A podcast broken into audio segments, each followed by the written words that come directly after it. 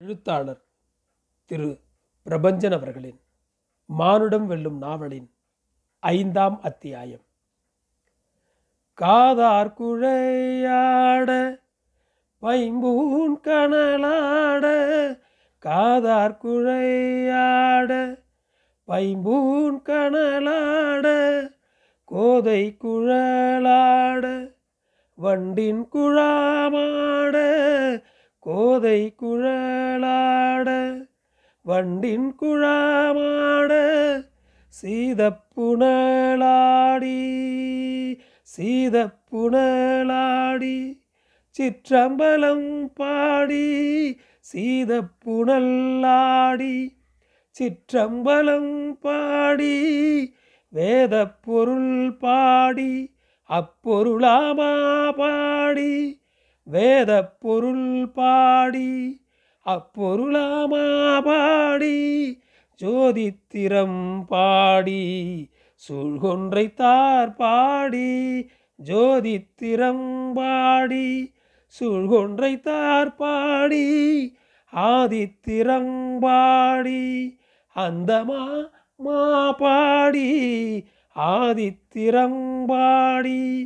அந்த மாமா பாடி பேதித்து நம்மை வளர்த்தெடுத்த பெய்வளைதன் பேதித்து நம்மை வளர்த்தெடுத்த பெய்வளைதன் பாதத்திரம் பாடி ஆடு ஏலோரி எம்பாவாய் பாதத்திரம் பாடி ஆடு ஏலோர் எம்பாவாய். ஒரு வாசகம் கேட்டோரையும் உள்ளுருக வைக்கும் திருவாசகத்தேன். எங்கோ மலைப்பிளவில் தோன்றி நடந்து அருவியாய் ஒழுகி சமபூமியை சேரும் ஒரு நதியைப் போல் ஓதுவார் மனத்தகத்தே தோன்றி ஆடலரசன் கோயில் கருவறை தாண்டி பிரகாரங்களில் நடந்து தில்லை நடராஜர் கோயிலை அடுத்துள்ள நம்பீசர் சோலைக்குள் வழிப்போக்கர் வசதிக்கென கட்டுவிக்கப்பட்டிருக்கும் சத்திரத்தில் தங்கியிருந்த சாயாஜியின் காதை வந்து நிறைத்தது. சாயாஜி அமர்ந்த இடத்திலிருந்தே அக்னி ரூபம் எடுத்து விஸ்வரூபமாய் ஆகாயத்துக்கும் பூமிக்குமாய் விகசித்து நின்ற சாம்பசிவ தோற்றமே போல நிமிர்ந்த ராஜகோபுரத்தை கண்மூடி தொழுதான். சத்திரத்தின் உள் மூலையில் அறை போன்று அடக்கமாய் தடுக்கப்பட்டிருந்த மறைவிடத்தில் சுவரில் சாய்ந்தபடி அவன் அமர்ந்திருந்தான். சற்று தள்ளி சாயாஜிக்கு வலப்பக்கமாக போவனும் இடப்பக்கம் தேவகரும் எதிரில் பேஷ்வாவும் வம்சமுறை ஒழுங்குப்படி அமர்ந்திருந்தார்கள். தர்பாரில் அவர்கள் அமர வேண்டிய முறை அது. அரசுரிமையை சாயாஜி இழந்தாலும் மன்னன் மன்னன் தானே சாயாஜியின் முகம் சோபை இழந்து களைத்திருந்தது. தங்கத் தகடடித்து வைரமிழைத்த பட்டுப்பள்ளக்கில் பயணம் செய்ய வேண்டிய அரசன். தஞ்சையிலிருந்து தில்லை வரை குதிரையிலேயே வந்து சேர்ந்திருந்தான். அந்த பயணக் களைப்பு அவன் அகத்திலும் முகத்திலும் துலாம்பாரமாக தெரிந்தது.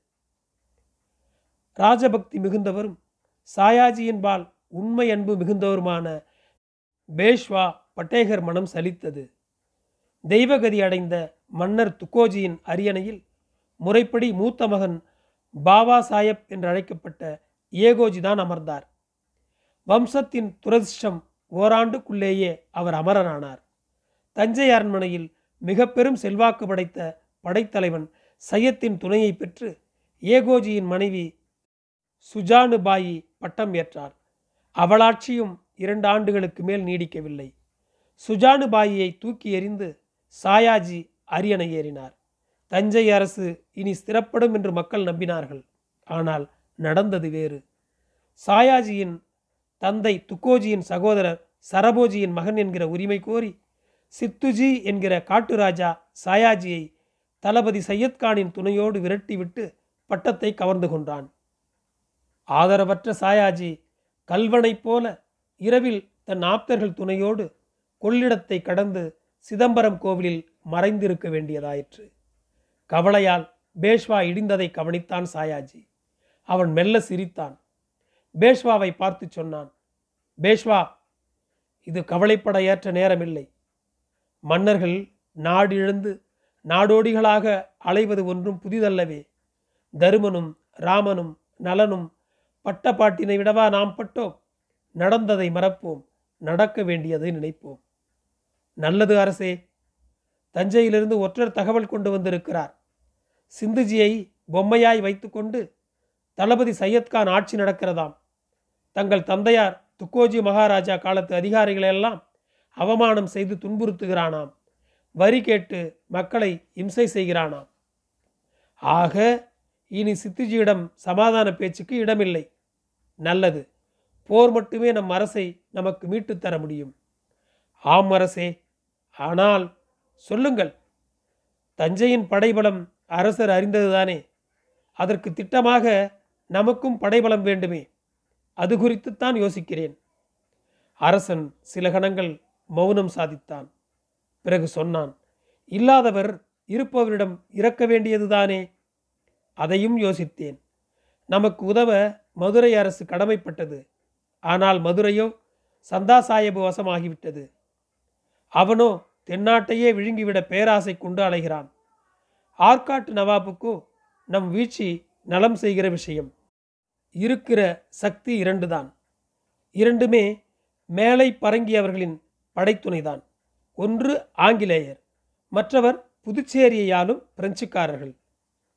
தேவகர் செருமினார் இடைமறித்து சொன்னார் அரசே ஆங்கிலேயரை காட்டிலும் பிரெஞ்சியர் மேலினப்படுகிறது.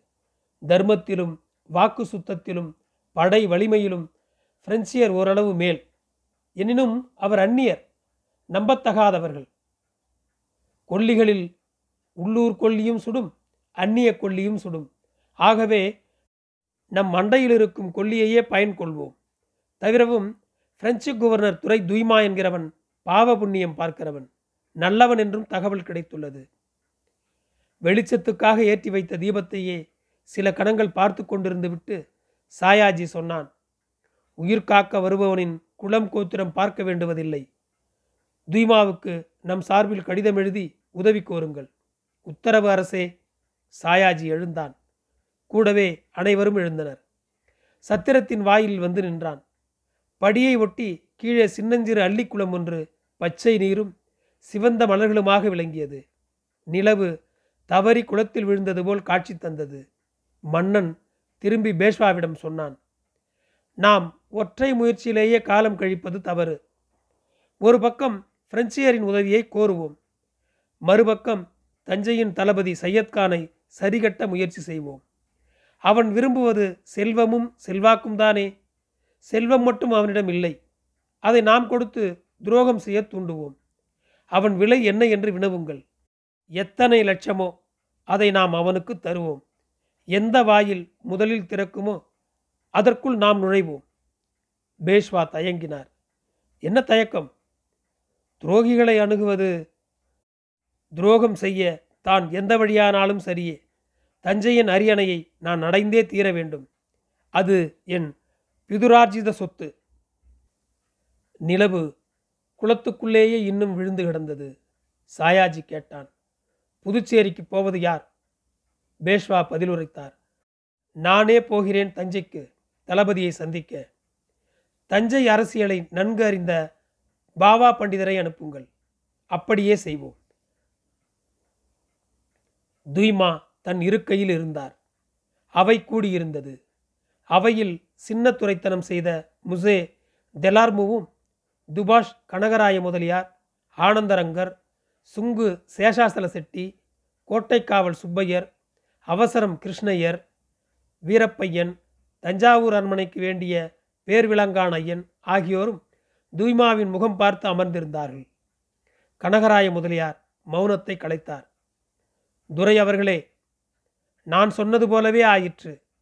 கர்நாடக அரசியலில் நேரடியாக தலையிடும் வாய்ப்பு தங்களுக்கு ஏற்பட்டிருக்கிறது.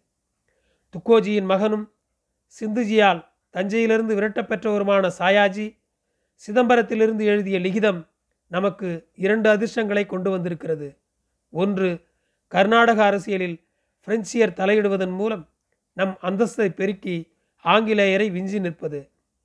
இரண்டாவதாக தஞ்சை மன்னன் சித்துஜியை விரட்டி விடுவதன் மூலம் சாயாஜி நாம் அளித்த படைத்துணைக்கு மாற்றாக காரைக்காலையும் கருக்கலாச்சேரி கோட்டையையும் திருமலைராயன் பட்டினம் முதலான பத்து ஊர்களையும் அவைகளோடு பொன் விளையும் பச்சை வயல்களையும் நமக்கு அளிக்க சித்தமாக இருப்பதாக லிகிதம் எழுதியிருக்கிறார். துய்மாவின் முகம் பிரகாசமுற்றது. பிரெஞ்சு அரசர் பெருமானுக்கு கர்நாடகத்தின் காவிரி பாய்ந்து வளம் செய்யும் பச்சை வயல்களையும் புதிய கோட்டைகளையும் நான் வாங்கி தருகிறேன் என்கிற எண்ணமே எனக்கு மட்டற்ற மகிழ்ச்சி அளிக்கிறது. ஆனால் தங்கசாலை பொறுப்பு வகிக்கும் சுங்கு சேஷாசல செட்டி எழுந்து நின்று சொன்னார். ஸ்ரீ குவர்னர் துறை வீட்டு கதவை தட்டி கொண்டு காத்திருக்கிறாள். குவர்னர் தயங்க வேண்டிய அவசியம் என்ன? செட்டியார் என் தயக்கம் வேறு. நான் கம்பெனியின் தலைமை நடத்த வந்திருப்பவன். அடிப்படையில் நான் ஒரு வியாபாரி. எனக்கு சுதேச மன்னர்களின் அரசுரிமை போராட்டத்தில் அக்கறை ஏன்? எனக்கோ என் அரசுக்கோ அதனால் என்ன பயன் விளையும்? முதலியார் எழுந்து வணங்கிச் சொன்னார். துரை அவர்களே கடல் வணிகம் மெத்த சிரமமாகிக் கொண்டிருக்கிற காலம் இது. கர்நாடகத்தில் புதுச்சேரியும் வங்காளத்தில் சந்திரநாகூரும் மட்டும் போதும் என்றிருக்க முடியுமா? காரைக்கால் ஒரு கடற்கரை பட்டணம். நமக்கு அங்கு காலூன்ற பூமி கிடைக்கிறது. அத்துடன் காரைக்கால் ஆற்றங்கரையில் அமைந்திருக்கும் பலம் மிக்க கருக்கலாச்சேரி கோட்டை ஒன்றும் கிடைக்க இருக்கிறது. ஆங்கிலேயர் ஒல்லாந்துக்காரர் ஆர்மீனியர்கள் இவர்களுக்கு தோதாக வங்கக்கடலில் நம் நாவாய்களும் வியாபார நிமித்தம் சென்று வர வேண்டுமெனில் காரைக்கால் நமக்கு மிக அவசியம். துய்மாவுக்கு முதலியாரின் வார்த்தைகளில் இருந்த நியாயம் துலங்கியது. ஆனந்தரங்கர் எழுந்து நின்று சொன்னார் தஞ்சை மிகுந்த அரசியல் நெருக்கடியில் உள்ளதாக தஞ்சையை சேர்ந்த பேர் ஐயன் சொல்கிறார். கடந்த மூன்று ஆண்டுகளுக்குள் மூன்று அரசுகள் பட்டமேற்று கவிழ்ந்திருக்கின்றன. பட்டத்துக்கு வந்திருக்கும் சித்துஜி மகா மூர்க்கன் என்று சொல்லப்படுகிறது. நாம் சாயாஜிக்கு உதவு போக அவன் ஆங்கிலேயர் உதவி பெறுகிறான் என்று வைப்போம். அப்புறம் அது ஆங்கில பிரெஞ்சு யுத்தமாக பரிணமிக்கும். தஞ்சை அரசியலில் நாம் சிக்கும் முன் நன்கு யோசித்துக் கொள்வது நல்லது. கனகராய முதலியார் சற்று உஷ்ணமாக ஆனந்தரங்கரை பார்த்தார். அவர் முகத்தில் பகைமை வெளிப்படையாகவே தோன்றியது.